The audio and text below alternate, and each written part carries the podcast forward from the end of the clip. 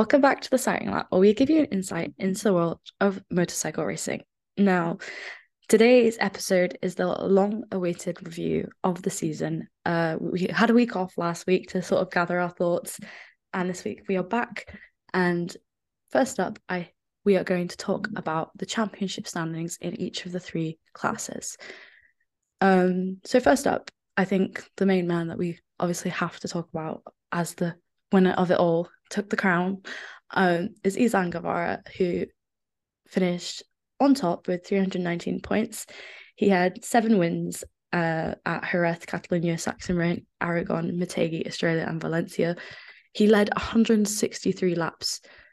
What are your thoughts on his season performance? I mean, he has just been above everyone else this year. He was so on top of his game throughout the entire season we often see people either starting off very strong and then not really tra- falling off, but it's just a bit more um, muted down results. Mm-hmm. Or you have people who are struggling at first to find their footing, and once they get more comfortable, they just take off. But Izan just was there the entire year, and there were so many good overtakes of him. He's been consistently very fast in qualifying as well he and he was able to do it in on his own we mm-hmm. often see people slipstreaming in moto 3 especially in the last minutes of fp3 or in qualifying or even in the race but he just has so much pace on his own it's also very interesting to see like we often talk about it even though it's just one moment of his career but mm. it's so interesting to see how much he matured and evolved yeah. since last year in COTA last year was it was a very funny incident but yeah seeing he did have some misfortune as well this season where he where it wasn't necessarily his fault where he didn't get the results and he was so incredibly mature about it at mm. his age during the championship fight. I like props to this guy. Yeah, definitely. Hats off. So next up in P2 we have who we just mentioned about who was P1 into the summer break. We have Sergio Garcia. He finished the season with 257 points. He had three wins uh, at Argentina, Portimao, and Mugello He led 46 laps. What are your thoughts on his season? it's very difficult for me because I think he's had a great season. But at the mm. same time, if your teammates with Izan Guevara and your teammate has like a season like he had, it's difficult to like you're a bit, a bit in the shadow of him. Mm-hmm. And there are some great moments that Sergio had during the season, which were just incredible to witness. But at the same time, he didn't really stick out to me that much. Mm. Yeah. Which is really bad to say because he wasn't he was also great this season. But yeah. Yeah. I, I, I think when you have like you said, I think when you have such a bright star that Izan Guevara appeared to be and like the fact that he was basically he was branded a star boy, golden boy, uh, the fact that he was so young and coming in and the fact that he had matured so much and then to have him as his teammate, it just sort of detracted from the fact of what he's done this season. Um, like you said, he's had a brilliant season. He's had seven other top three uh, finishes, and he's had a pole position. And you just you sort of feel for him a bit. For last season, he finished P two as well, um, and you just feel a bit for him. He finished P two, right? I'm just happy to see both of them move up next year, and. Yeah for also for Sergio to go to another team because I think Aspar they have found their golden boy just yeah. like Ducati has Pecco or Yamaha yeah. has Fabio and I think it would have been very difficult if both of them would have moved up at the same time into the same team. I think it's yeah. good for him to work with new people even though he seemed very comfortable with the people in. Aspar. Mm-hmm. I think it would probably help his confidence to yeah. work in another team, just get a new perspective. Have a different teammate that you know see see what he can do from it. Yeah. Next up is Dennis Foggia in P3 in the championship. He had 246 points. He won four times in Mandalika, Silverstone, Misano, and Rome, um, four pole positions, and he led 81 laps, which was more than Sergio Garcia. Um, yeah, what are your thoughts on his season? As you are a big Foggia fan, as we know. I think going into this season, as almost everyone, we all had such high expectations in mm-hmm. Dennis. And I don't want to say that it was a disappointing season for him.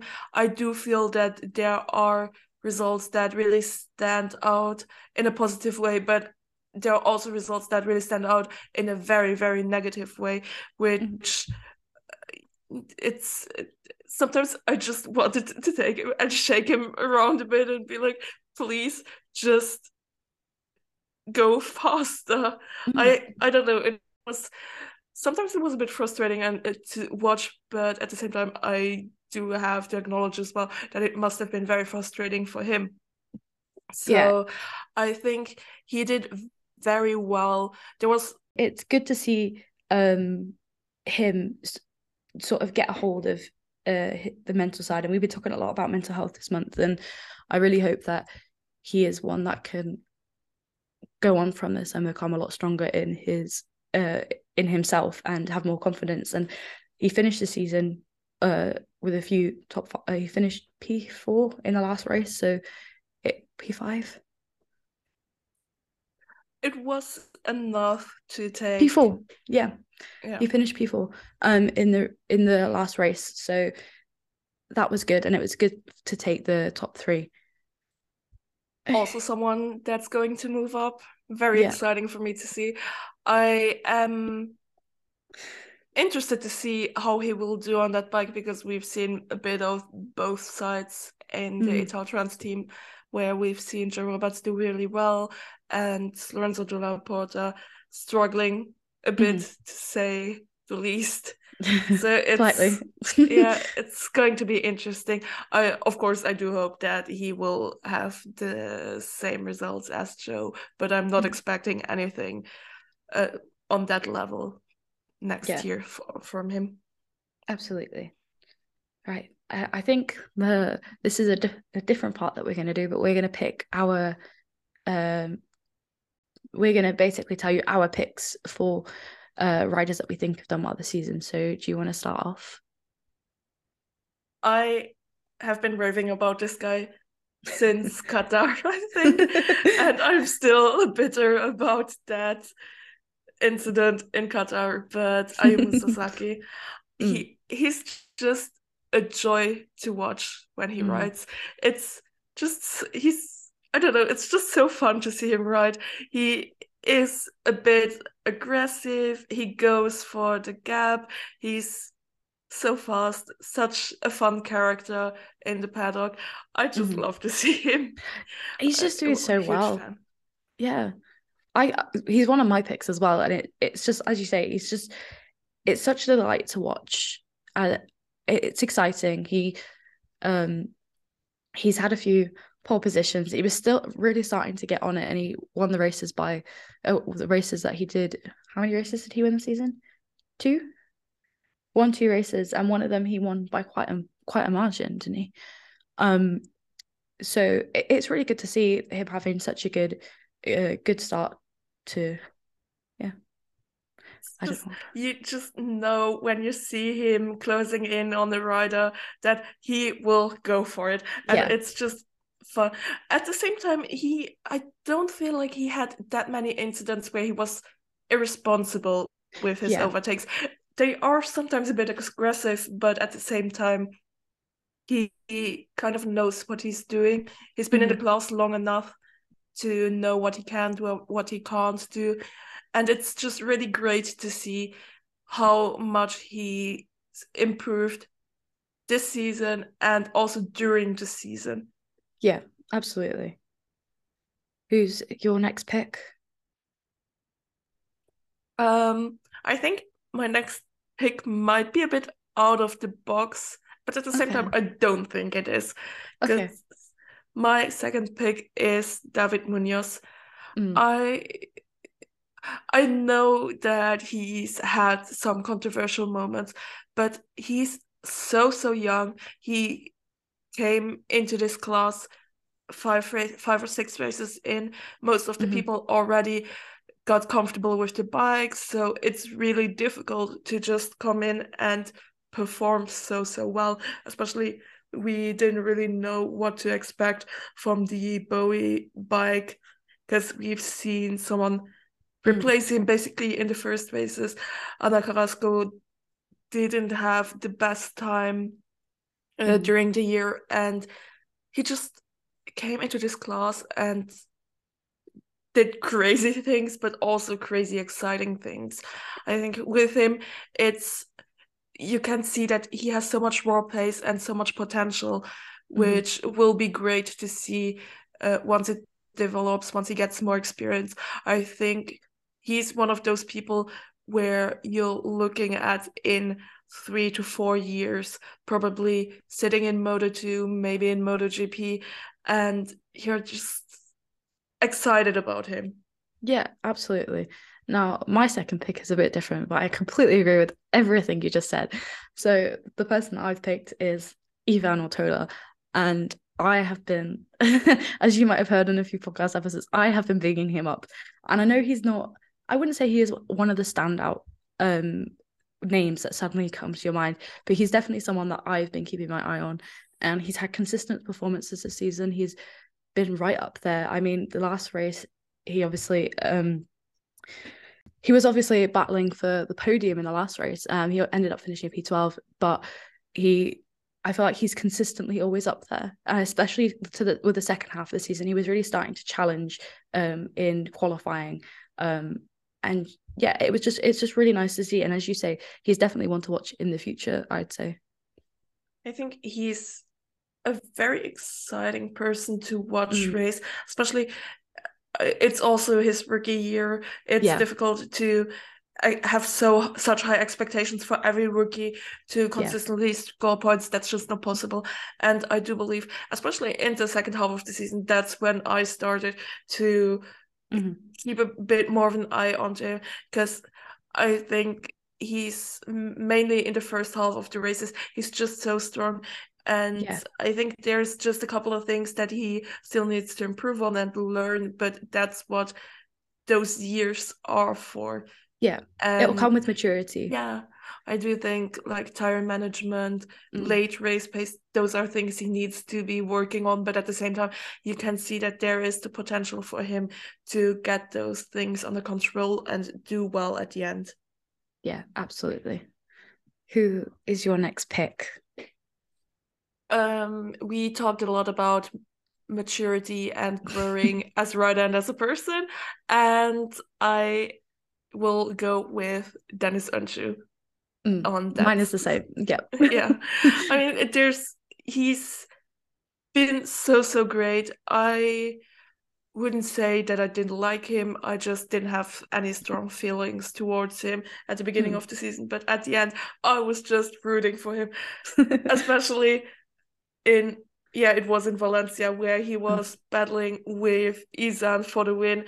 I was uh, I was really hoping for him to get it, but in the end, yeah. it didn't work out for him. But that's, I mean, that's it is what it is. At the end of yeah. the day, he will be very, very strong next season. Seeing me, seeing mm-hmm. him move to the Ajo team is a great step for him, and I do think that he will get his win eventually next year. Yes. And I, he's just really growing on me as a person, as a rider. He he's also he's a bit like Ayumu Sasaki where you know he will he will make the move he will go for it. Mm-hmm. and maybe sometimes a bit aggressive but in a way where especially this season he knows or he's starting to learn his limits yeah absolutely. Yeah and that's the thing is he, he's as we've said maturity uh, he's starting to know his limits and it'll be really exciting to see where he goes as you said he just he missed out twice with P2 on the win uh, in Aragon and in Valencia. But it would be I, think he's going to be one of those that when he start when he gets his first win he's not going to stop. And it's going to be really exciting to see all the battles next season. And hopefully he can continue that on a different or on the uh, different team. I I think we're up due for your best moment in Moto 3? I think you and I picked the same, and yes, we did how again. Could it, how could it not be John McPhee's win in Malaysia? It's he's had a very up and down season mm-hmm. with missing so many races at the start with his vertebrae injury, of course, losing his seat because he's growing too old for this class, which is, which seems bizarre to say. Yeah, it's weird and um yeah this win it just he deserved it so much and yeah. we all know how good of a rider he is and it's just sad to see him go mm. and i think that was the perfect farewell gift i mean also yeah. for um, max biaggi who will also leave the moto 3 class like he will mm-hmm. not be teaming. He will not have a team basically mm-hmm. on the grid next year. So yeah, yeah, I think it's a bit of a Suzuki situation in my eyes yeah. with Alex Rins and his late wins. Yeah, but that's exactly it. Is he? It was just. It was almost as if it was written in the stars a bit this win, and it was really, really good to see, and good to see him. Um, and I hope that he uh finds somewhere. Is there? Does he ever see anywhere next year? Have we heard? Don't think he has anything confirmed. Yeah, I don't. I also want to say uh, this win was so surprising to me because I didn't even I didn't even pay attention to him during the race until the last corner on the last lap where he, suddenly he was leading and it was just like where are you coming from I, I I remember I was tweeting it and I was like, "What is happening?" And then he came out and I was like, "Oh my god!" oh, no, it it was such a great win, and the, the moment it happened, my dad was immediately on the phone, all caps lock. It's like ah, my dad's a big John McPhee fan. Um, so no, it, it was really really good to see.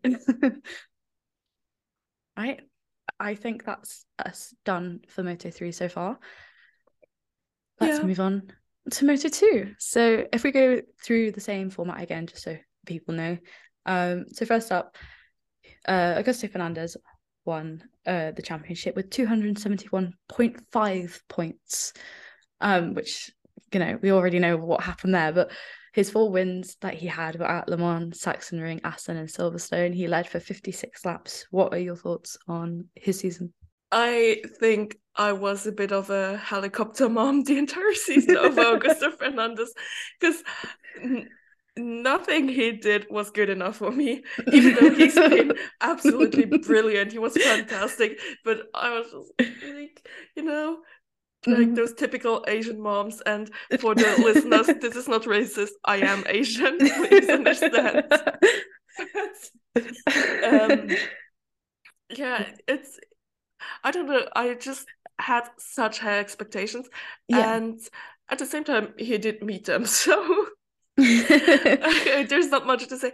I think, um, especially when at the beginning of the season, when uh, MotoGP returned to the European tracks, he just started a streak that he just seemed unstoppable and yeah, I don't have much to say about him. He's been great. I do apologize, Augusto Fernandez, if you're ever listening to any of our episodes for saying bad things or being too strict about this stuff. Yeah, I mean, I, I'm not sure what what my views on the podcast have been about him. I can't remember that far back. I've slept since the end of the season, so I don't remember. But no, I, I, like you said, I think he's had a brilliant season. He's just he did what needed to be done to win the championship, and I think that's all that could have been asked of him. And yeah, absolutely brilliant. I mean, into the summer break, he was actually tied P1 um, with 146 points with Celestino Vietti, who I don't know if we'll touch on this episode or maybe the next one.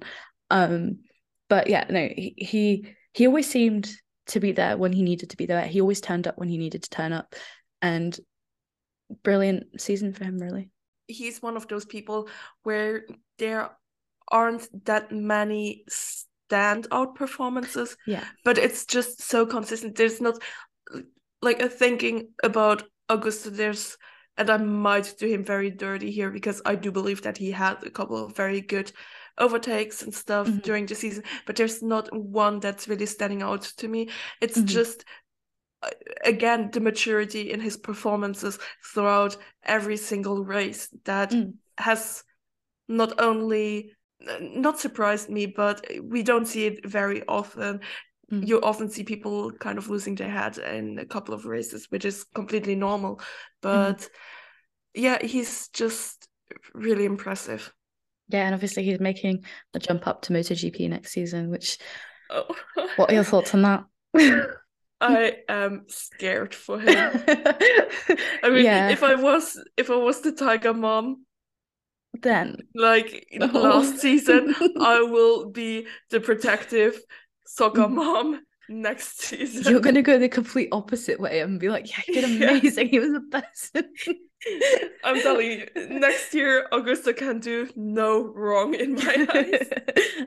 no, it's just uh, I do hope that with the team, the Tech 3 team, changing sponsors, um, going with Aspar, I guess there will be some changes in the direction as well coming mm-hmm. with that. Um, I do hope that there will be a more accommodating structure for young guys to come in and mm. not having to worry about losing your seat after a year than mm-hmm. having to go either to a different class or to a different team um yeah i hope so too i i, I really I really would like him to do well in MotoGP next season, and hopefully he can adapt to the bikes quickly. I don't have the highest expectations no. for him, but I think that's not because of him. That's mainly because of the bike they're having, and I yeah. don't see them making such a big step up that he no. could do mm-hmm. anything. Yeah, super exciting in a way.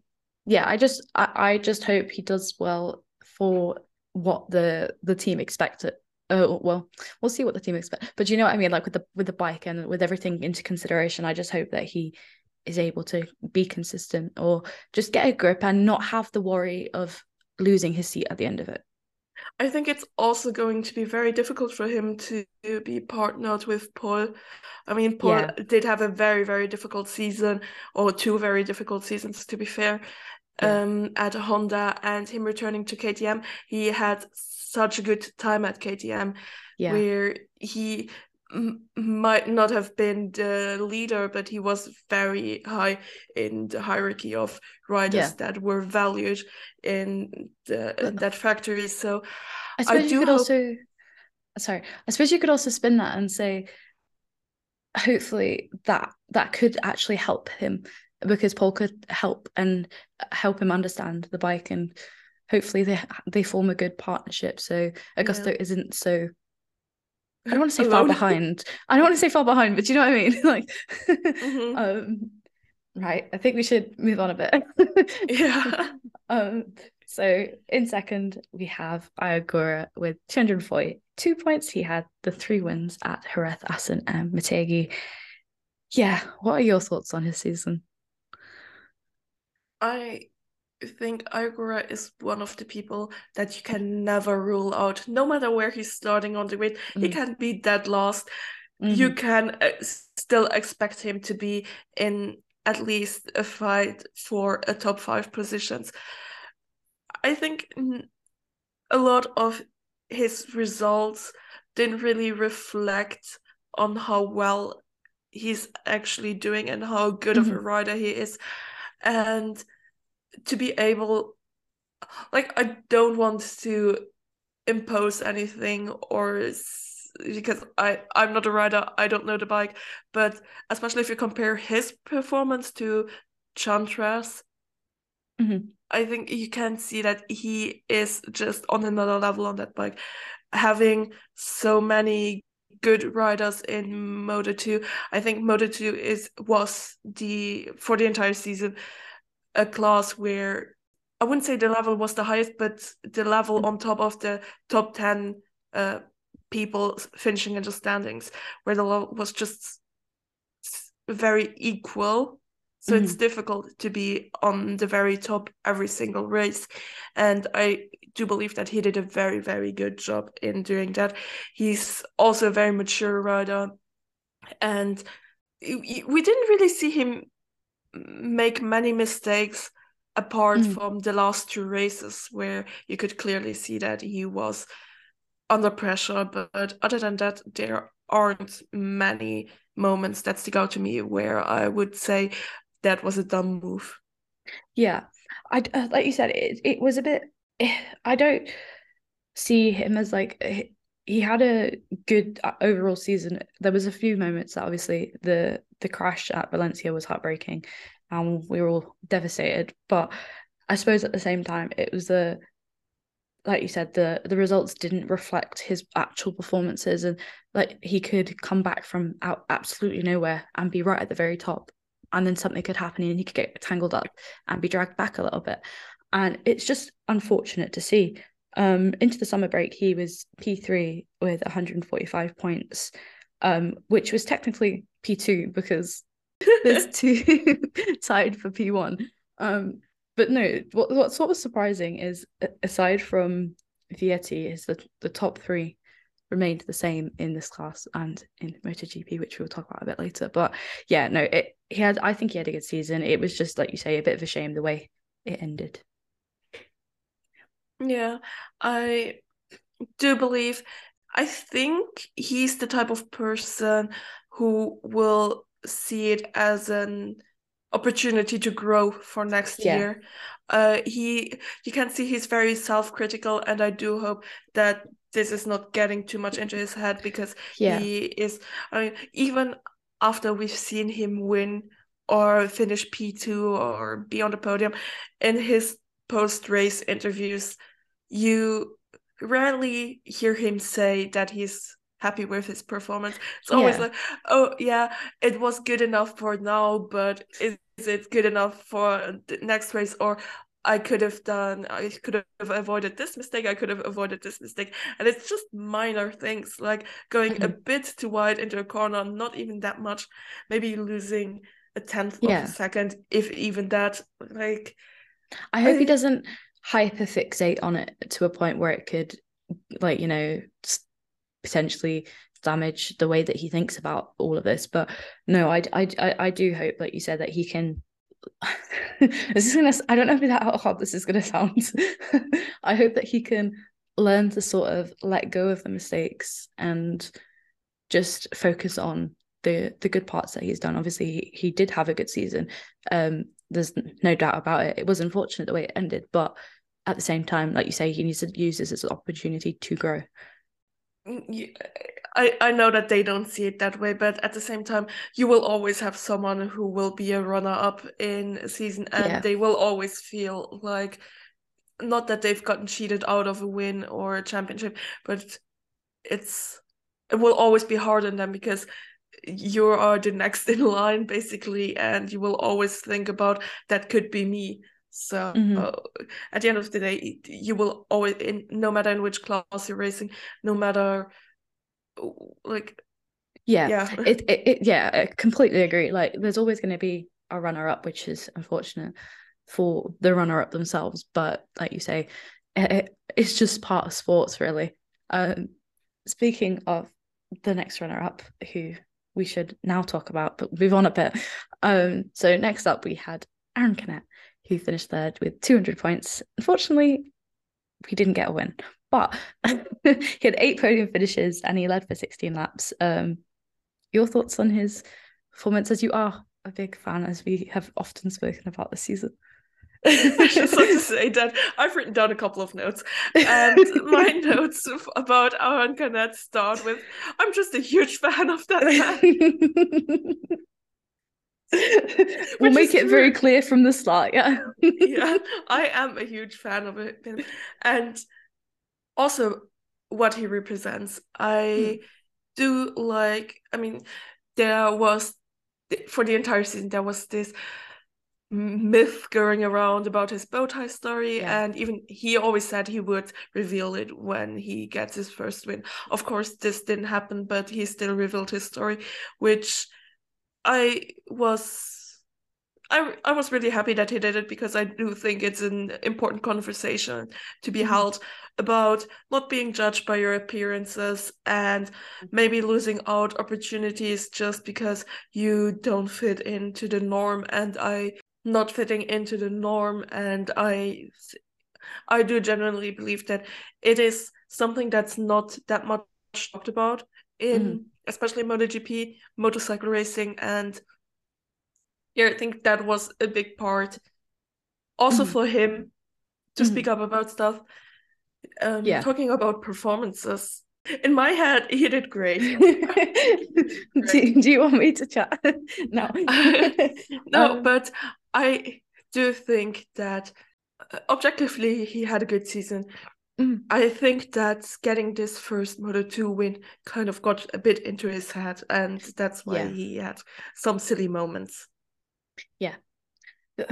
I uh, first off just want to start my little bit about him is I completely agree with, with what you said about him coming out and telling his story. I think that was so important for him to do even though he didn't get his first win. I think it was still important for him to talk about that, especially with a lot of the stuff that we've heard happening inside team garages this this season as well. Um, I think it was a good thing that he came out and spoke about it. But yeah, like you said, I, I think he's had a good season. There were a few few mistakes um, he's been a bit unfortunate on some occasions. I mean, he had three pole positions and uh, crashed out of all three. Sorry, Annick, to remind you of that. But um... well, I think he also crashed out of basically every race he was leading. So yeah, I think so. That, that's what I've got written down. So. yeah, um, it's yeah, it is what it is. But I, I, I still believe, I still believe that once he gets his first win, and I do hope it's Portimao next season. Yeah, I think I said the exact same thing last podcast episode.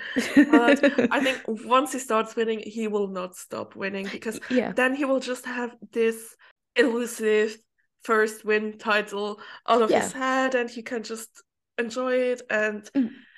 because I generally believe he is he has the potential to be a race winner.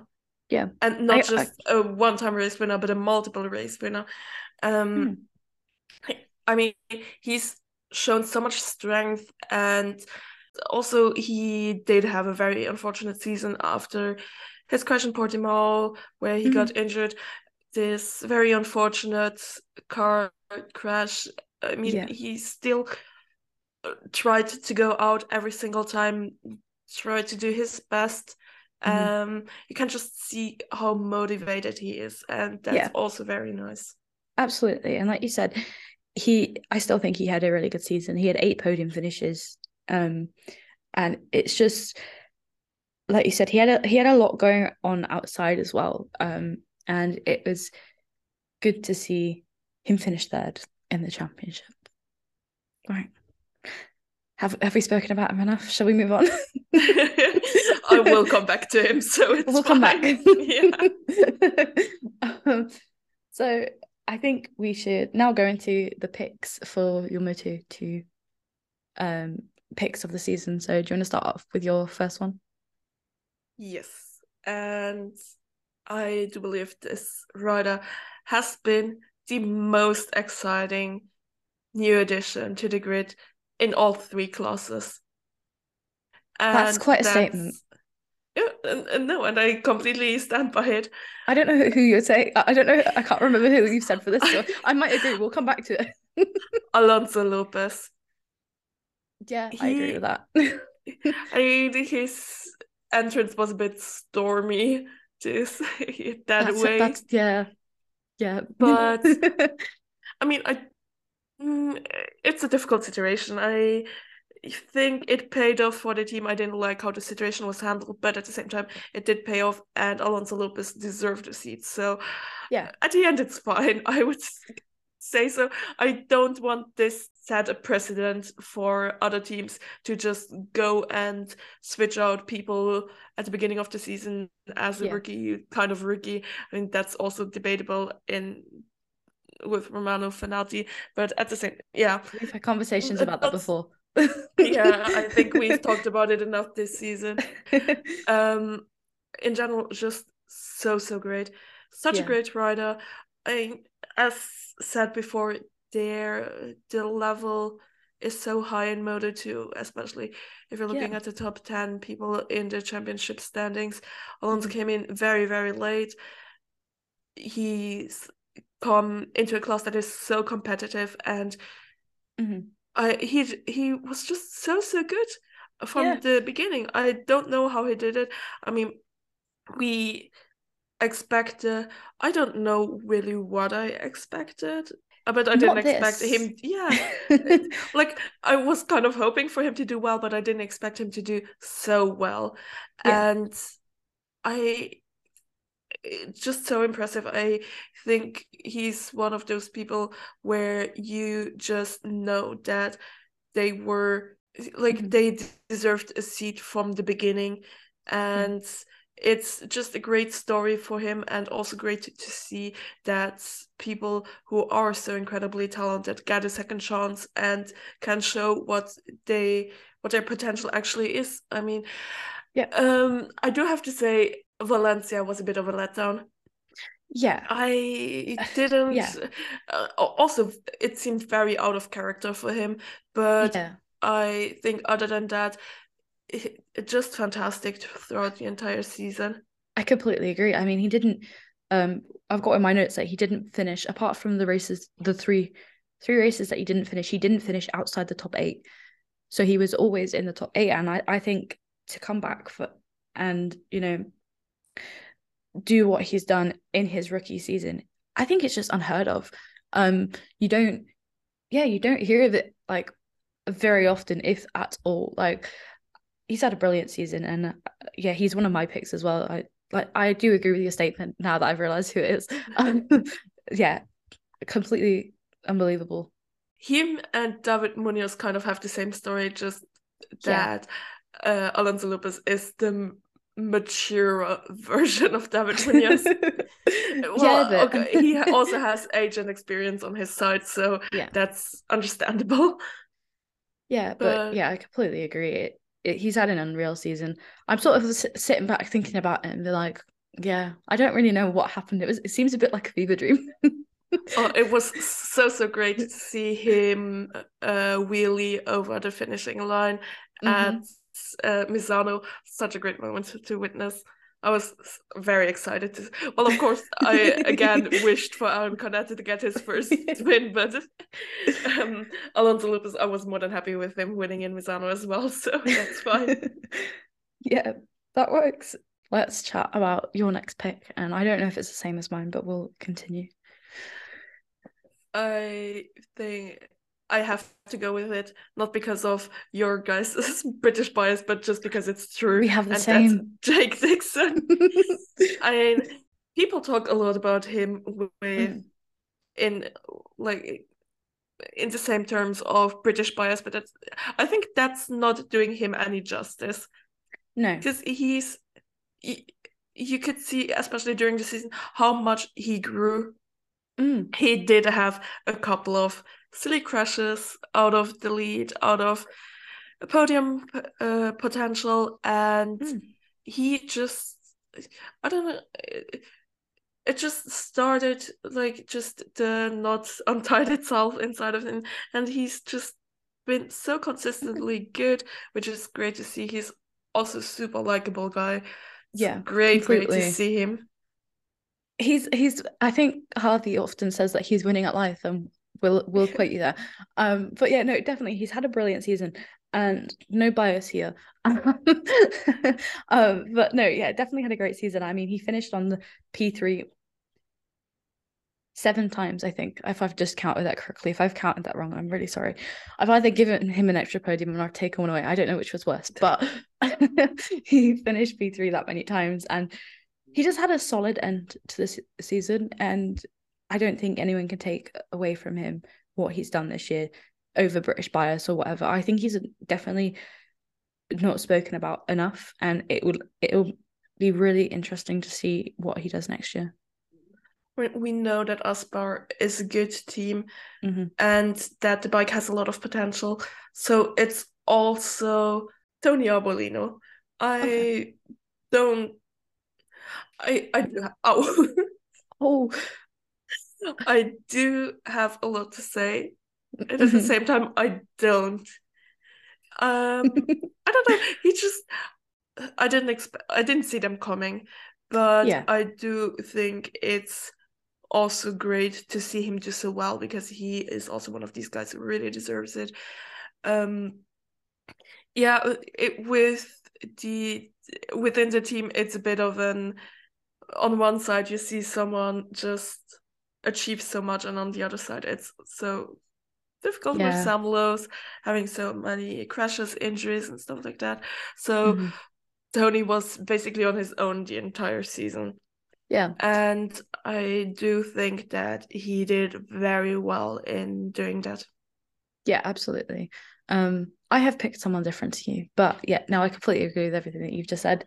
Um, I've picked uh Pedro Acosta as the last one. Um, I I just think he's had a brilliant season. Uh, especially as it being his rookie season, to finish fifth in the championship is brilliant for him, and to get three wins, I think three wins is also really good. And he's finished three wins, two wins, no three wins. I just thought I'd counted that wrong. No, it's three. I'm right. um, to get three Very wins. difficult to count to three. I was like, oh. it is difficult to count to three. Okay. no, but like you said, he he had he'd we'd discussed it before we started filming, and he, he'd had that injury, and he'd got the win in Aragon after he'd broken his leg. Um, but no, it it's been really really good season, and I think on that note, who is your favorite moment in the season Oh, no, I do have to say something about Pedro Oh, Acosta. Okay. This man has got done dirty by the mm-hmm. fans. People Yes. really overhyped him and then were overly critical about him. He had a great season, and for people to say he disappointed, that's just mean and wrong. It's I don't mean. know what he could have done more. He, of course, he did, did have a couple more questions than expected, but at the same time, I think he needed to have some of them to learn because he Yeah. doesn't have the experience and just he came in so strong in Yeah. Moto 3 where I believe if it's gone like if it's gone the same way for him in Moto 2 he might have had really bad struggles in Moto GP once he Yeah. will move up so yeah I just want to say justice for Pedro Acosta because he was Completely great agree. this year Yeah, I yeah, I'm gonna continue on that. Yeah, I completely agree. It's the fact that like everybody started comparing him to names that are two big names that he should be compared to, especially as a rookie. Like I he can be compared to them, but not in a critical way that he is. also think it's so difficult of especially with saying stuff like oh the next Marc Marquez or Yeah. blah blah blah the next Valentino Rossi you can't say that No. in a way that there are like the, the bikes are different the people who are you who you're racing against are different the calendar is different it, yeah, completely. there's so many additions and i i'm not i think it's a- normal reaction that you're trying to make comparisons it's just human but at the same time you can't just be so Expect set it. on these Yeah. yeah, There shouldn't be the expectations from that. Um at the end of the day, Pedro Acosta is Pedro Acosta. And yeah just he, let him be his own person be himself and i'm not being funny. We're now calling people well not us. I don't know if we have but like i've seen other outlets calling people in moto 3 the next pedro acosta. Well let them be who they want to be and let pedro be pedro. Okay. All right. I think my rant is over. Let's go next. Yeah. let's go to our highlights which i said i will bring the conversation back up and i will. Um my highlight of the season was Aron Canet's podium in Jerez after breaking his hand at that multiple rider crash in Portimao. Mm. I think he's just done incredible there. I you, you could really see in all of the practice sessions and after the race in how much pain he was the entire time. Yeah. And he's done so good. He he even got I think back to back podiums after breaking his hand. And then he had to get this uh, surgery, had to race the same weekend. He's just incredible. Mm. Yeah, absolutely. My my pick is back to who we were just talking about. um, uh, my pick is Pedro Acosta's first win at Mugello uh, in Moto 2.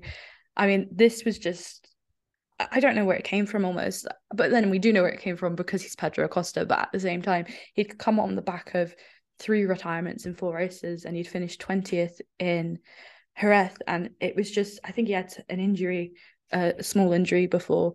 Um, but no, this this was just a really nice feel good moment. And it was so good to see him back on the top step and the confidence that he then had in himself after that uh, was really shining through. And yeah, it was absolutely brilliant. Next. Are we done? Do you, do you want to comment yes. on that? I'm done with my ranting and protecting Pedro Acosta. we all know what he can do. Exactly. So let's move on to the Premier Class MotoGP. So uh, we all know who won. Pecco Bagnaia, eh, 265 points. He he won the most races with seven uh, at Jerez, Mugello, Assen, Silverstone, Styria, Misano, and Malaysia. Um, he led 189 laps, which I think is just unreal. Um, yeah, tell me what you think about his season. I would say, you know that stonks meme? Yes. like the one that goes up because he's that, that's basically his season in oh one meme I love that. Like the, the, the positive stocks, not the negative ones. Because he started off not terrible, but well, to be fair, he did start off terrible in Qatar. But after yes. that, it was uh, very underwhelming for the 1st mm. I'd say, three to four, maybe even five races. Mm-hmm. And I do believe that it that was part uh, part of the problem was the bike. We've yeah. also seen Jack struggle. We've seen Johann Zarco and Jorge Martin struggle with similar problems who all started off with the same bike at the beginning of the season.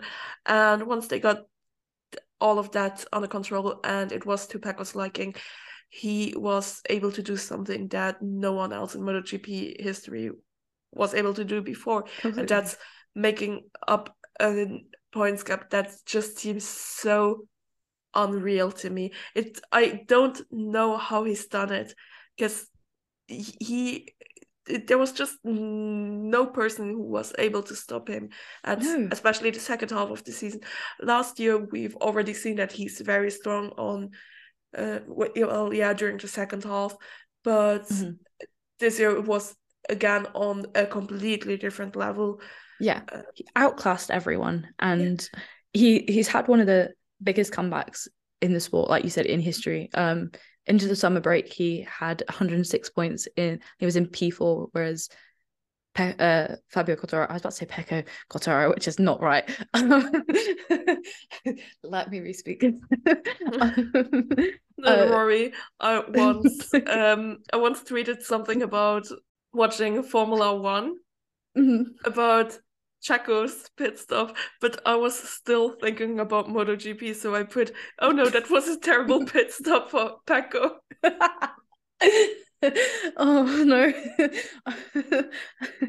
No but into the summer break he had 106 points and he was in p4 and the deficit to Fabio Quartararo who was in p1 was 66 points. He had 172 points. I think everyone at that point thought the championship was over but not if anything if Pecco Bagnaia had to say anything about it. And as you said he just had such a brilliant second half of the season. I mean it's just unreal. Five of his wins came after um uh after Assen. No, from Assen. I can't speak. You know what I'm trying to get. they came from Assen. So yeah, he's just had an unbelievable season and it's good to see. And the bike, the fact that he's really come to terms with the bike and the fact that all of the Ducatis are doing well this season, it's going to be difficult for Yamaha to stop them or anyone else to stop them next year. I think with Pecco, there's just one problem that sometimes comes up, and that's not- him losing the front the front sliding out. But Mhm. other than that, I think that's something that he can very easily work on, and it's something that we actually see Mhm. with most Ducati riders. Yeah. This happening. I don't. So I don't know if it's a bike problem rather than Yeah. a Pecco problem, but Yeah. If once they got this under control, I do believe that he's unstoppable because He's gonna be unstoppable. obviously that is by far the best uh, bike on the grid and this combined with his talent and Mhm. yeah his raw pace he's just unreal But yeah, like he he's Pecco Bagnaia is the second VR46 Academy rider to win a world title after Frankie Morbidelli. So, you know, big things have happened, and it'll be interesting to see how that affects it in the future as well. The VR46 Academy. valentino rossi not only an out of this world talented man himself Mhm. but also so good at finding talent Mm. I I don't know how he's doing it. Well, mainly looking for Italian people, but other than that, he does find very talented Italian people. Yeah, completely. It's it like you said, the Italian people. Bezecchi won Rookie of the Year this year as well. Um, just big things for their academy and their team. But yeah, it'll be interesting to see what that their team's like next season. But we'll talk about that in another episode. So let's talk about Fabio Quartararo, who was in P2 with 248 points. He did win three races, um, Portimao, Catalunya, and Sachsenring uh, we've just spoken about um his points lead into the summer break and he did end up finishing P2. What are your thoughts? Uh, basically, riding faultless for Yeah, 20,000 kilometers in a year. That's that's not just not possible if you're riding on this up much high of a level. So, and and people saying, also- uh, talking shit about him, no, you're wrong. but like you also don't expect like as we said Pe- Pecco Bagnaia had such a brilliant bike this season and you also don't expect then your competitors to go out and he won four races on the bounce like that doesn't happen very often unless I don't know you're Marc Marquez or like someone of that caliber But like it it doesn't happen very often and he was unfortunate that he couldn't challenge but then we saw oh, he was still not Styria am I yeah we were still challenging and he was ended finished P2 I think it's also a thing of um we're talking a lot about the entire title fight between Paco and Fabio, where Mhm. you have Paco who clearly had a better bike, but that doesn't take away anything from his talent. Yeah, But completely. at the same time, it's like it's not just between Fabio and Pecco. You have No. other people who took away points from Fabio. If you have eight Ducatis on the grid, who all eight of them have been faster than the Yamaha, to be honest. Mhm. Of course. Yep. Like it's I think at first the concern about having so many Ducatis on the grid was a bit of them taking points away from each other in the Yeah. championship so Fabio could just slip away with it. But in the end their master plan kind of worked and Yeah. um they took out points from Fabio. I mean, you Ducati has the privilege of having a great bike, so many great bikes, and so many great riders on them. And Yeah. of course, uh, if if Fabio was the only Yamaha that was there to defend, none of them, uh, none of the others were anywhere near he was. Then we had Aprilia who came uh, in really really strong this season Mhm. uh, Suzuki did very well. Then they didn't. Then they did again. yeah. Um, and yeah, Yeah. once it was raining, Miguel Oliveira was basically unstoppable. To be fair, so having for Fabio, Fabio basically fought against twenty three Everyone. other people. Yeah, and that is that is the thing is you you- can look at the seasons and you can compare them seasons, but they both had very different championship fights. And I'm not I'm not taking away from Pecco whatsoever. He has had brilliant season. But yeah, he he's had he's had more help. Oh yeah, of course. I mean, you could clearly see towards uh, the last races that people were paying a lot of attention Mm, for him. yeah. Okay. Um, Shall, yeah. shall we move on before on we get ourselves into trouble?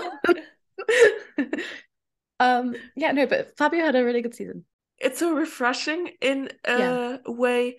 We've seen him kind of challenge Paco, which was very exciting and gives me a lot of hope for next season to have Mhm. a very, very fun, well, fun for us to watch. Maybe there could be some team tensions coming up, yeah, but it's he doesn't settle for anything and that's great to see. And i think if you want to be successful in MotoGP that's the way you have to go. Yeah it's it was just great to see him uh, ride this season. Um he was incredible last year so Mhm. there were high expectations but he exceeded them by a mile and yeah i i just loved every single moment i well not every single moment there were a couple of uh, weird results i would say i mean Yeah, results that seemed a bit out of character for him also Yeah. qualifying was sometimes very weird for him yeah. Qualifying was weird, like he was either completely at the top or or just way not back there. yeah uh, but other than that i think that's something that he just needs to get used to Mm. and i am really really excited you know what i'm really excited about it it's gonna sound weird but i'm really excited to see the first maybe three races because it will be the first time where we will see Jorge Martin and Enea Bastianini on the exact same bike. Yeah, and we've never had that comparison. And there's so many comparisons going on but last season Enea was on the 20 uh, the GP19 Mhm. um Jorge was on the GP21 bike this Mhm. year we had Jorge on the GP22 and Enea on the GP21 bike so it's going to be very very interesting because I just want to see it because equal machinery. yeah it's it's going to be very interesting Yeah, I, I completely agree, and that that was actually where I was going to go with this. I'll talk about my favorite moment of his later, um, but no, I, I think he's had a brilliant season, and as we all know, he was battling for that seat in the factory team with Jorge Martin, and there was lots and lots of car- comparisons drawn between them. However, looking back at the season, he deserves a seat, and I don't think, like you said, they have been on different bikes, so it's going to be really interesting to see how they fare next season. Um, for me, thinking about it now, I feel like in some episodes I was like, oh well, I didn't want Enea Bastianini to get the seat, but actually thinking about it now in my head, perspective is a brilliant thing. Um, thinking about it now, my thoughts on it is, I, I just think that he de- he deserves the seat because Jorge Martin is so good on the Pramac, and he still needs time to develop a bit with the the bike and but then so does Enea and it's like a bit of a it's a bit of a you've got to The- even the board thing is, especially with Ducati, I just wish they had two factory teams because they have at least four people who very well deserve that seat. Oh, yeah, I still firmly believe that Jorge Martin, in my eyes, is the rider who has the most not unused potential, but potential to still be explored on the grid. Because yeah. he on a day where he's good, he is so so insanely good that it's Mhm. just mind blowing. The things he can do on a bike is Mhm. absolutely incredible. Sadly, Yeah. these moments aren't well, they weren't as often there as probably expected from him.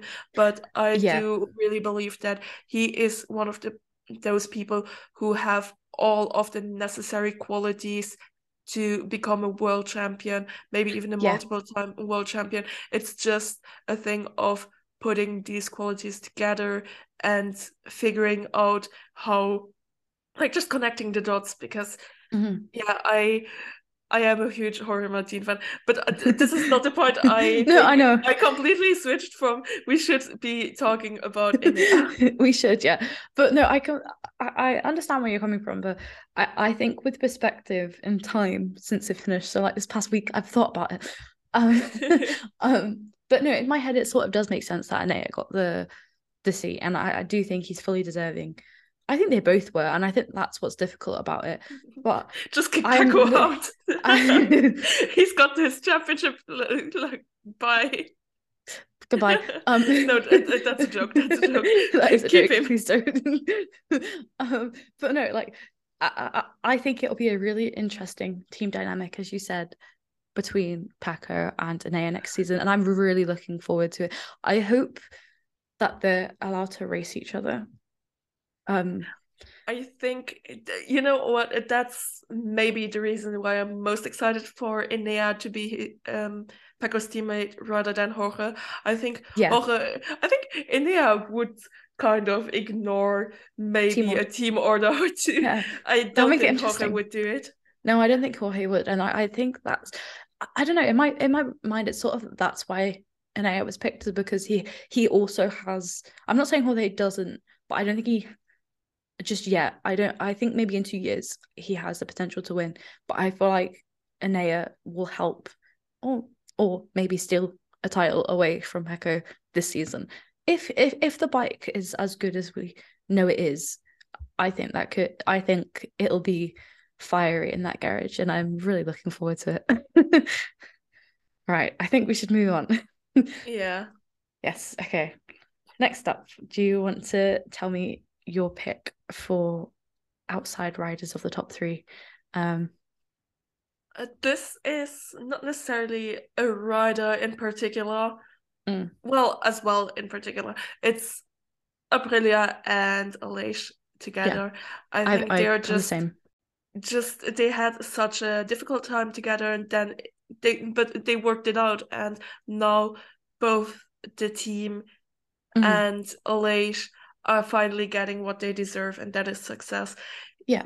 Both of them are just a match made in heaven and Yeah. I I also have to like with Maverick it was a bit more difficult but you could clearly see how much potential he has on that bike as well Mhm. and I'm really excited to see how Maverick will do next season because Mhm. he's shown glimpses of greatness it just didn't really work out for one reason or another this year Mhm. for him. Aleix Um, just incredible. Aprilia it's Mm-hmm. just such an underdog story which you just cannot not root for them. You yeah, they just have a special place in everyone's hearts i think no? I, I think so, and it's like I, I think this is why I've also picked them. Is it it's this it is the story of the underdogs. Is they had concessions, they lost the concessions because of the points that they managed to get, and then obviously Aleix was very much challenging all season until what four races ago, three races ago, and then uh, he was still battling for P three, but unfortunately retired at Valencia, um, meaning that Enea Bastianini got P three. Um, but it was I would say it was a brilliant standout season for them alone, and it's it was good to see the progress, and I, I look forward to seeing how they progress now without the concessions. Um, but yeah, like you said, it's an underdog story, and who doesn't love an underdog? i mean also you have to say um Aleix, he's been in the in this class for so long, but at the same Yeah. time, he's never been in that position to fight for a championship. So Yeah. It- it's still very new for him. And considering that his season was nearly faultless, uh, well, we all know one very big mistake that he's made, thinking that a race was maybe finished and it wasn't. But other than that, uh, just incredible. Even after his little tangle with Fabio and Austin to come back and finish fourth, incredible. He's been so so strong, and Mhm. it's he's also like one of those people that you just love to see winning and Yeah. on the podium because he is so emotional about it. Um, Yeah. you can see he, he loves his family. He loves riding. What what else? What more do you want What more see? do you want? Yeah, Yeah. he, he wears his heart on his sleeve, and I think that is what we love to see. We love to see the release of emotions, and yeah, it, it's it was overall just a brilliant season for them both. Do you want to tell me your next pick? I Yes, of course. Of course. um, I no. I- no, No. sorry. Um, it's That'd be an awkward the- podcast. like no, I will not disclose that information with you. Um, also, one of those people where I just really, really enjoyed the story. Yeah. And someone who I was a bit indifferent at the beginning of the season and now biggest supporter ever. Mm. That's Alex Rins. It's a bit of a bittersweet story for him. It was Mm. great to see him get out of that bad string of results, bad luck, Yeah. uh, kind of situation that he had last year in Mhm. 2021, which was definitely a very difficult season for him. Mm-hmm. And he started off so, so strong. There were incredible moments. I think Alex Rins is one of those people where I have his, his highlights so vividly in my head. yeah. He's just surprised us in the best way possible Yeah. in every single well not every single race but main most of the races Yeah. When Suzuki announced that they were leaving they were on a high he was on a high Yeah. it was just so heartbreaking because you can see how much potential is within the team, within Alex Rins, within Joan Mir, and Mhm. this just letting all of this fade away was very difficult. You could clearly see that those riders uh, were struggling Yeah. after that announcement, and um, Joan Mir, he of course he did get injured towards the end of the season, which was difficult for him.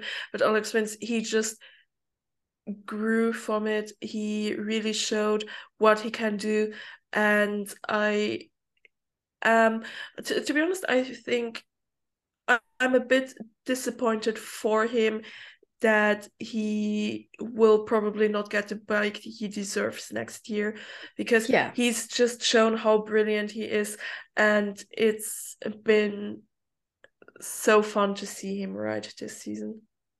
Yeah, I, I I've gone for him as well. I mean, we all know that I've said before that I am a bit of a well, I'm not a closeted Suzuki fan anymore because I tell everyone on the podcast. But I, I, me and my dad have always followed them, um, and it's it's just this season was a bit heartbreaking when they announced it, and I'm still like it's still I still devastated about the fact that they're leaving, and it was just really nice for Alex Rins to give Suzuki the fairy tale story and uh, the fairy tale ending to the story uh, with the win in Valencia, and I just it just makes it it makes me really sad uh, the fact that they're leaving, and I just like you say, I, I wish he was going to a bike that he he deserves, but it'll be interesting to see what he does next season. And obviously, you say Joan Mir um had a bit more of a bumpy season, but they both the first four races they were finishing like with with each other. It was like six, seven, four, five, three, four, and like they had a really good season up until obviously the announcement, which um wrecked it for both of them. I think mentally that no, I don't think anyone was expecting it, and then unfortunately, Mir then got injured and was unable to sort of recover from that um uh from that news but then yeah alex rins just started on a run and i don't think anybody could stop him at that point. and it was really good to see before i ramble anymore about how much i'm really sad about suzuki leaving let's go to the next person that you picked I'm mentioning him every single podcast, and I will say every single time that this man is criminally underrated. Mhm. Brad Binder. yeah Um, I mean, I think he flew a bit under the radar because he didn't get a win this year, and Miguel got two, but at the same time, wet conditions. It's uh, it's a win, but it's not the type of wins most riders want to have.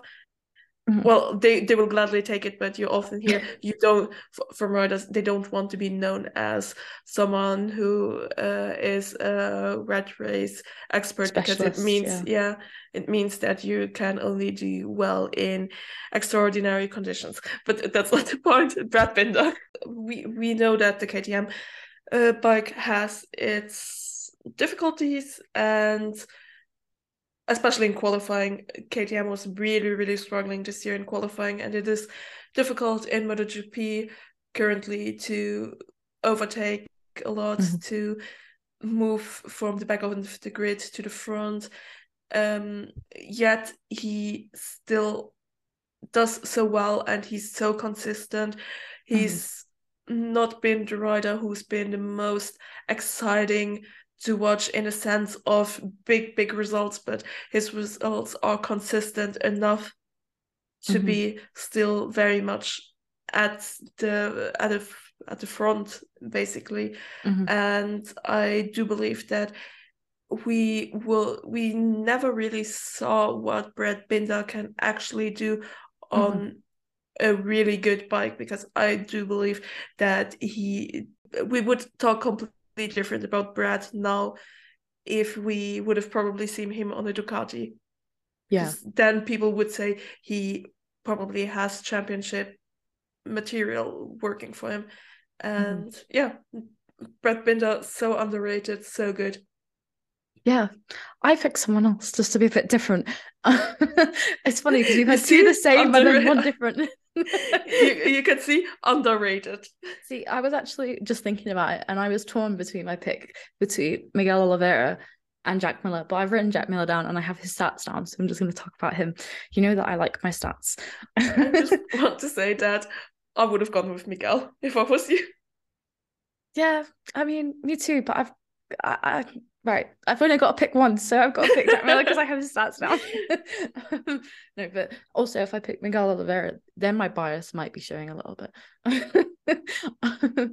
um, but no, I, I, think Jack Miller has had a really good season. Uh, he finished seven times on the podium, um, challenged a lot for the lead. Did he get a win?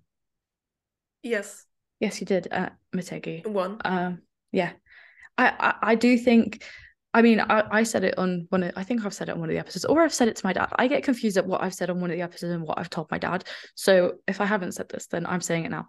Um, I was of the opinion when they were talking about replacing Jack at Ducati is why didn't they just keep him as he is always just consistent and he's been a consistent teammate and I think that is why he's leaving. I think that's why he wanted to. Did he want to leave or did he get told he was leaving? I can't remember. I think there were talks about him maybe going to a satellite team in Ducati, and then mm. he made that comment about "I'm not a slice of ham" and left for KTM. yeah, yeah, I remember now. But yeah, no, like I do think Ducati should have kept him. I mean, also I, I see both sides to it as he, he is not the. uh I don't know how to say that nicely hang on, let me think of a way to say. he's not I know the exactly young rookie. Yeah. yeah, I like. I get he's what just, you mean. He's just. I, I I think I'm more. I think he's been incredibly underrated this season. He's always been consistent. He's always been there, helping with podiums, and he's helped Pecco with. Well, we all know that they've all helped him um, this season, but I do think that he is one that has stood up out for me, and I hope that we see him do well on the KTM next season. I don't know if I'm just what? biased or I don't I don't I don't know, but what? I say it anyway, and then I'll tell you. Uh, it, it's it's it's difficult for me because if you're having a 20 race season and you are on the factory bike of Ducati and you get one win, yet there are wait, Pecco had seven wins. Enea had four. He had four, yeah. Yeah, uh, four yeah. and seven. You have eleven out of twelve Ducati wins that aren't like yeah. under your belt. It's a situation where, of course, Pecco got seven, but Enea still got four. And yeah. um, also podium wise, there were a couple of podiums for Jorge. There were a couple of podiums for Zarco. There were a couple of podiums for no, uh, one podium at least for Baz. Mm-hmm. Um, there was, I think, you yeah. right now. Jack is a good fit for the team because he's the perfect second rider for Pecco.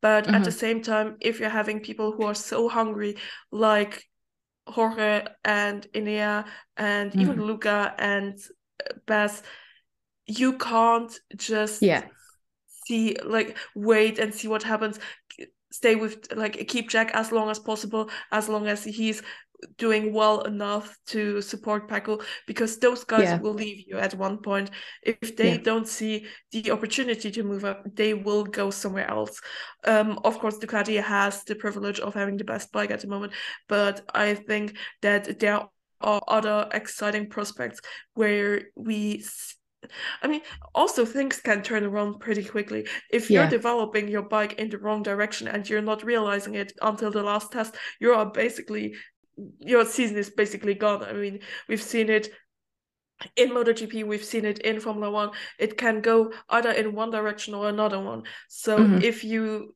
try to recognize the potential of a team before the success is actually coming, you're looking like a genius if you're moving there.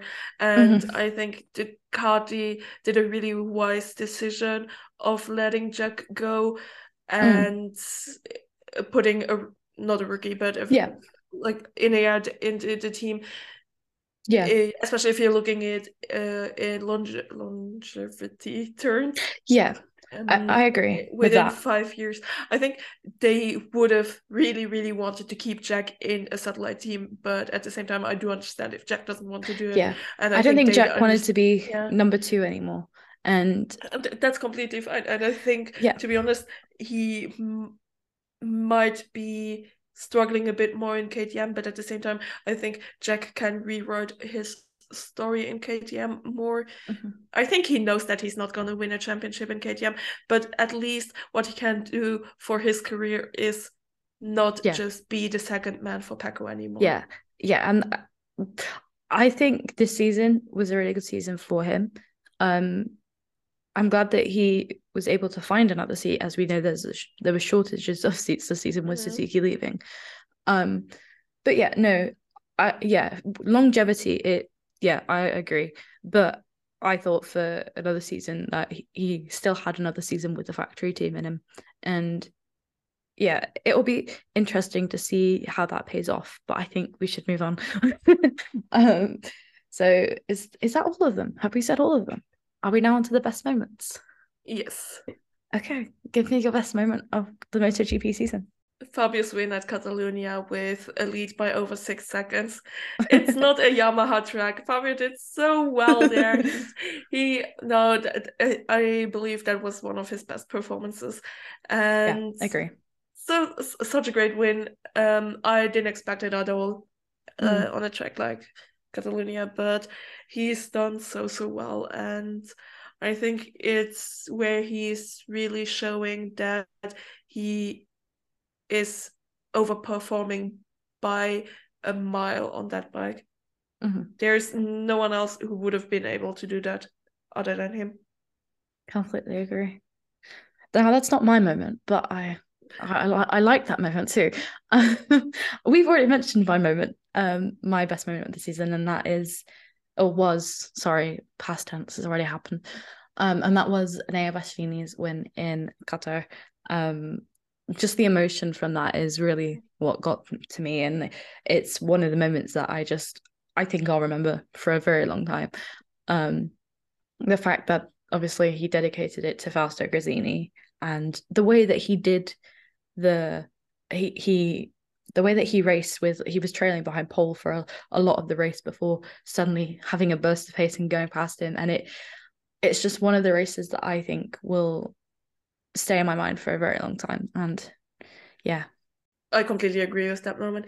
It was so, so beautiful. And you could mm-hmm. really see the family dynamic they have going on in yeah. that team, which is also great.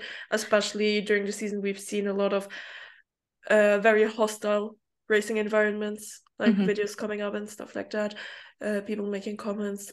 And it's nice to see yeah. people getting the support they need and they deserve.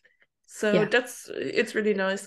It was really good to see, and it was also really good to see the first uh female team uh own leader. What's she called? Um, what's the title called? I've forgotten what it's called. Team manager. Yeah, okay. Team chief. Team chief. I don't know. The team Nadia Padovani. It was really nice to see her up on the podium as the first um, female team manager. That's what we'll go with. But yeah, no, that it's been really good. Are we all done? Shall I finish this up? Oh, Oh, no? I have one honorable mention. okay, you have which an. I believe that I I just thought about it because I have one other highlight of the Mm. season for MotoGP. But at the same time, I think in general this person is uh worthy of an honorable mention, and that well, my moment was Marc Marquez COTA. yes, Such a great completely comeback. agree. And I mean, it- that race was just insane. Uh, of course, it wasn't a win, which is a very Marc Marquez like on COTA, but at the same time, the, comeback he's made in that race was just insane. I mean, we've Yeah. talked about it's basically impossible for in MotoGP to start uh, at the end of the grid and then uh, Progress. fight your way yeah fight your way back up you can only do it if you're making up a lot of positions before the first corner Mhm. uh mark did exactly the opposite So, yeah, yeah and he still managed to finish so well and Yeah. um in general i just want to quickly talk about mark because i think he's done incredible considering his physical limits he was facing this season again Yeah. um i don't know where he still takes the motivation because to, to be honest if i was on my fourth surgery two years in i would have and i would be rich and a seven times world champion. I would just say like i'm going into retirement. I'm living my best life now. But he is still so highly motivated to come Yeah. back and do what he loves. And it's great to see. I think he's had some great performances. And you could also see him still mature and i think he's been a bit more he's learned a lot during the past two years Yeah. about himself and about the sport which helped him to become a different person of course he still likes his mind games here and there which is very fun for the media and stuff but um other than that i do believe that he did exceptional and Yeah. not many people would have put this much energy into getting back when Mm. Yeah. you don't need to from a financial level or whatever Yeah. like he's achieved everything you want to achieve what do you want more yet he still wants to come back Yeah, I think, like you said, he's had an unbelievable season. It's been, I, I genuinely, like, I don't understand how he's had the most motivation to come back. But when the photos came out when he was coming back before Aragon, when he was on the bike for the first time, um, after that breakout in, in the middle with the massive smile on his face, you could just see that it was like he was back. And it, it is the sort of thing of Marc Marquez is often like spoken about as if you know not, not, he's invincible. Nothing could like hurt him apart from this injury obviously. But like it it's the sort of it is the story that you want to see happen. And it's apart from some people my dad doesn't want to see happen but i do i think even people who are not marc marquez fans Mm, they can still appreciate the the journey he's had yeah the lately. recovery Yeah. Because And I think if you're a fan of the sport, Yeah. you might have people that you like, may- maybe have people that you like a little less, but at the same time, you still have. Yeah, but I think Uh, the point is, everyone has tremendous respect for each Yeah. and every one of these riders. So I completely agree like, I- you might not like it, but you still kind of like it. yeah you respect it and that, Yeah. I- I- definitely and it's that thing it's the amount of respect that he does have is amazing and we all know that he then his highest english his highest finish this season was at phillip island and he was second and that was amazing to see then and he is just such a important figure in the sport that i'm really glad that he it seems like he's on his way back to a good level. Hopefully the bike helps and hopefully he can help next season. I don't think he'll win but next season, but I think he's up to a level where he could be potentially challenging think- more consistently. I think he could be a title contender Mm. because Yeah. well, on one side, I do believe he could be a title contender because even uh, 50% functioning Marc Marquez is still better than half of the grid, which is Completely agree. Yeah. yeah, it's it, it is what it is.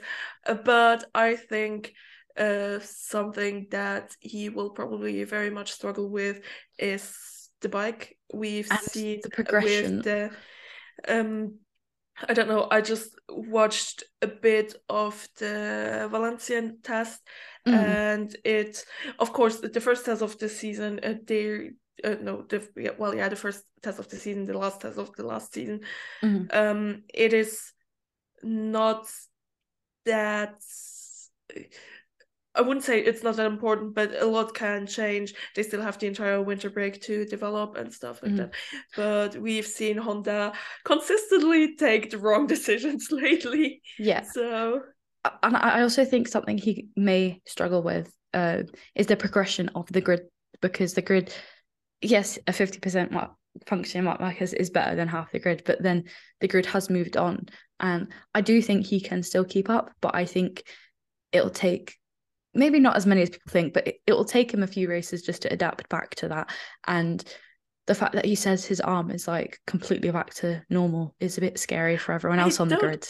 Which I'm I don't know if I I- believe that or if it's I mind don't games. believe it. They said the same thing at the beginning of this Mm. season. They said it um well yeah okay he was also they said he didn't have any diplopia problems anymore and he didn't have any arm problems he was 100% fit and it turned out to be completely wrong Mm. on both ends well diplopia uh questionable he it did come back after his crash but i Yeah. do believe that there might have been some sim- some lingering symptoms and with Yeah. his arm was obviously completely a lie because uh Mhm. you there are tests uh where you can clearly see that his bone wasn't hardening up or i don't know the english I don't know. Yeah, um I don't know either, but the so it, it was clear that he wasn't 100% fit and of course they can't go out and say that to the Mhm. press and media and be like oh yeah mark uh, he's basically uh, having glass bones or whatever so that's yeah. understandable but at the same time you can't always trust I- the teams Well, yeah, that that's sense. true. But I also, from his mannerism and from his body language, I believe it more this time.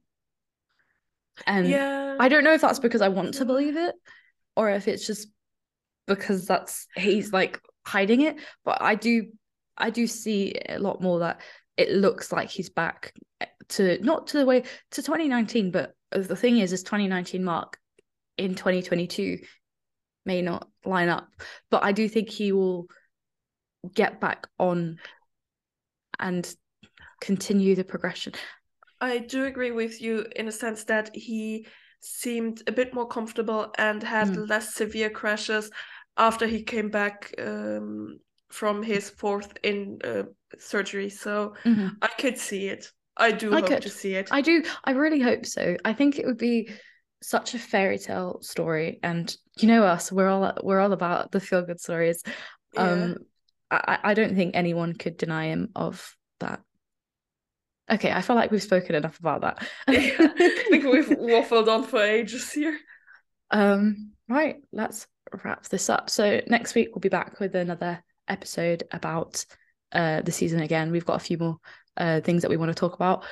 Thank you guys so much for listening. We are at the Sighting Lap on all socials, and we will be back next week with another episode on the season.